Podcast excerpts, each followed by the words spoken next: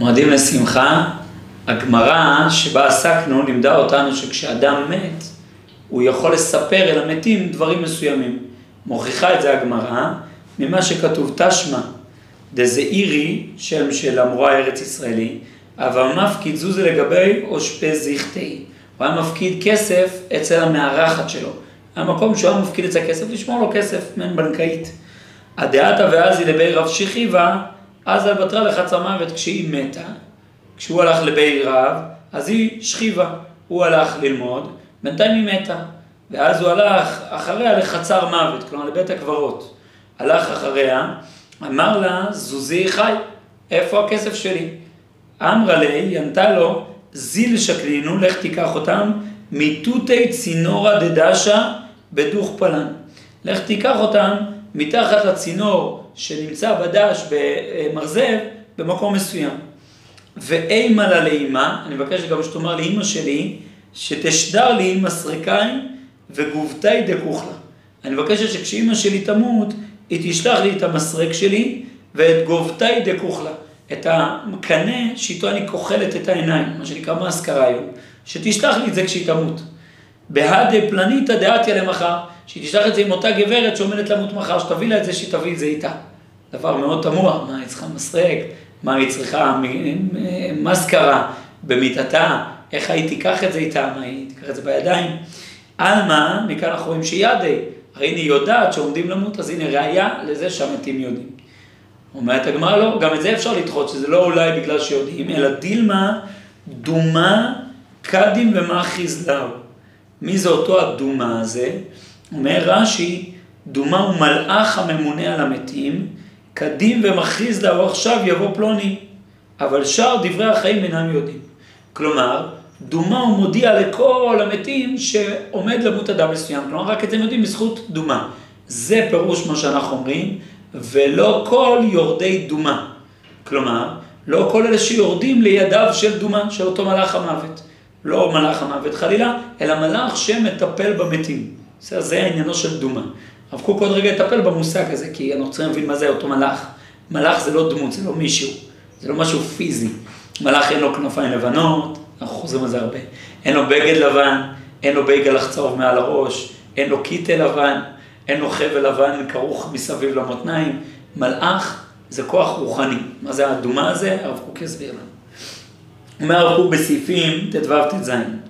הורה כאן בידיעה בציור הנפשי. כלומר, בשביל מה לימדו אותי שהיא רוצה מסרק, היא רוצה מאזכרה? לימדו אותי יסוד לגבי נפש, הרי היא עזבה את הגוף. היא עזבה את הגוף ובכל זאת היא מתעסקת עם מסרק ועם מאזכרה. למה? שהרגשת האות והיופי הוא כוח נפשי, אינו בא מהגוף ומקרב. כי מצד הגוף החומרים הם צבורים באין הבדל בין משטר ומקרה. אבל הנפש היא המבחנת. השאיפה שלי לניקיון, ליופי, לאסתטיקה, היא אינדיקציה לנפשיות ולא לחומרניות. אדם יכול לחשוב, ההתעסקות שלי באסתטיקה זה דבר חומרני, אני מתעסק בגוף. התשובה היא לא נכון. באמת הגוף, מצד הגוף, מה זה משנה אם יש עלי צבע או אין עלי צבע, זה לא משנה את הגוף. מה זה משנה אם אני מסורק לימין או מסורק לשמאל? חסר משמעות. הרי סוף סוף השערות הן אותן שערות, מה זה משנה איך הן מסודרות? סדר זו תביעה נפשית. זה התביעה היסודית שלנו בגישה לחומר. אנחנו לא רוצים שהחומר יהיה רק גס, רק חומרי, רק חיצוני. רוצים שיבוטא בו אלמנט נפשי. הסדר, היופי והאסתטיקה הם ביטוי נפשי, אומר הרב קוק. לכן מתים מתעסקים באסתטיקה.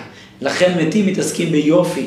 כי באמת, הם לא שייכים רק אל החומר כבר. אדרבה, עכשיו הם שייכים אל הרוח. עכשיו הם שייכים אל דבר אחר.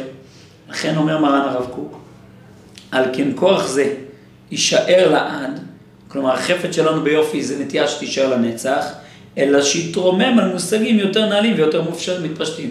במקום להתעסק רק בדברים חומרניים, אז יהיה לנו חפץ של אסתטיקה בדברים גבוהים יותר, עליונים יותר. כמו שבאר בספר פדון, ספר של אפלטון, הוא בא ואומר, על כן רמזה קשר נפשה אל דברים וכלים שתודתם יאות והיופי מסריקאי וגופתא דקוכלה. כלומר, היא לא באמת רצתה מסריק, אלא היא רצתה יופי. למה היה חשוב לגמל להדגיש לנו את הדבר הזה? שיש חפץ לנפש ביופי, כדי שיהיה לנו יחס אחר אל, אל שאיפה של יופי. שאיפה של יופי היא לא נמוכה, היא שייכת אל פיתוח נפשי, אל גובה נפשי, אדרבה, בגלות, אנחנו אומרים שתלמידי חכמים, שאי אהבה סננה, אב הגמיר את פי. אם היינו מכוערים, היינו לומדים יותר תורה כי זה היה יותר רוחני. זה נכון בגלות, זה חיסרון נפשי.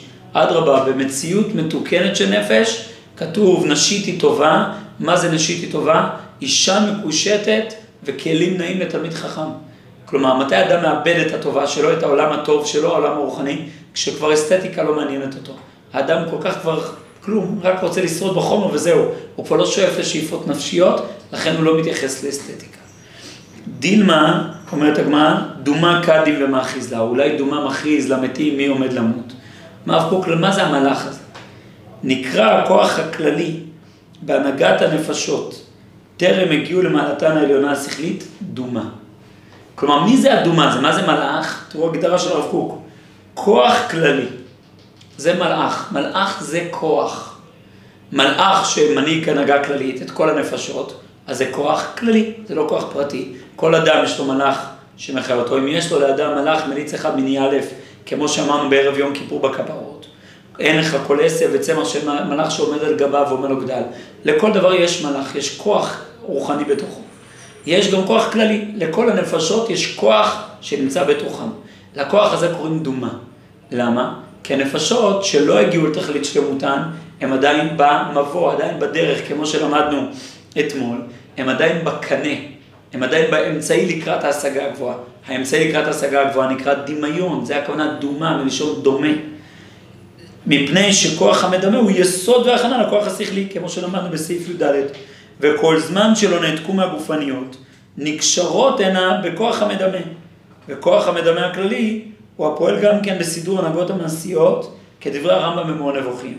של הנהגת המדיניות צריך עיקר השימוש להיות בכוח המדמה על פי שלמותו. הווה אומר, באמת, האדם, כל עוד הוא בעולם הזה, הוא לחוט בדמיון. לקראת מיתתו מכריז דומה. כלומר, יוצא, יוצא הביטוי של הדמיון של האדם. כי כשהוא יתעלם מהעולם הזה, הוא יתעלה לעולם האמיתי, האובייקטיבי, השכלי, האלוקי. הוא ישתחרר מהכלי הדמיון שלו. כי כלי הדמיון שייכים להנהגת העולם הזה. הרי למה אמרת לי לנהוג כך ולא כך, או כך ולא כך? לא כי זה אמת מוחלטת, אלא כי כך העולם שלי, בכלים שלי, יתארגן בצורה הכי טובה. תהיה לי הכי נוחה. כך נדמה לי, כך אני קולט כהכי טוב. זה פירוש המושג דמיון.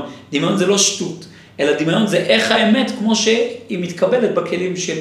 זה נקרא דמיון. לכן אומר הרמב"ם, הדמיון הוא הבסיס להנהגת המעשים. כי באמיתות צריך להיות, אם אני עכשיו יודע איזה אמת מוחלטת, זה לא עוזר לי עכשיו לקדם איזושהי הנהגה חדשה בעולם. למה? כי זה מוחלט, זה לא נוגע אליי. אני צריך לשאול איך אני מדמה את זה לכלים שלי. איך, לדוגמה, איך אני יכול לבטא שמחה? תרקוד. תרקוד שווה שמחה? לא. תרקוד זה מדמה שמחה. זה דמיון של שמחה, זה מעשים של שמחה, זה לא שמחה. איך אתה רוצה לבטא צער? תשב על הרצפה. מה, לשבת על הרצפה שווה צער? לא. זה מדמה שמחה, זה מבטא שמחה, זה מעשים של שמחה. הדמיון הוא לקחת את היסודות האלוקיים, להלביש אותם פה בכלי, בכלים שלנו, בעולם הזה. זה עניינו של הדמיון. ולכן העולם הזה מתואר כדמיון. ולכן המעבר מהעולם הזה לעולם הבא הוא הכרזת אדומה. הוא ביטוי הדמיון בשיא כוחו. בעזרת השם, מועדים לשמחה, חגים וזמנים לששון.